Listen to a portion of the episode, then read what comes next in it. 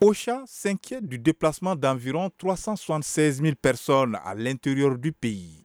De son côté, l'UNICEF indique qu'elle mettra en œuvre une réponse intégrée, coordonnée et soucieuse de l'égalité des sexes qui contribue à l'édification de communautés pacifiques et inclusives. L'agence onusienne de l'enfance entend renforcer les liens entre l'action humanitaire, le développement et la paix avec des interventions conçues pour répondre aux besoins des enfants et des communautés les plus vulnérables.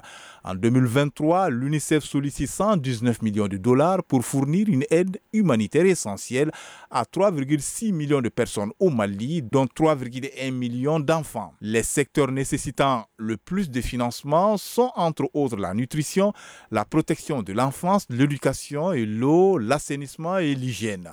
Dans ses objectifs prévus pour l'année, elle projette de vacciner plus d'1 million d'enfants contre la rougeole, d'assurer le traitement de plus de 200 000 enfants souffrant d'émaciation sévère.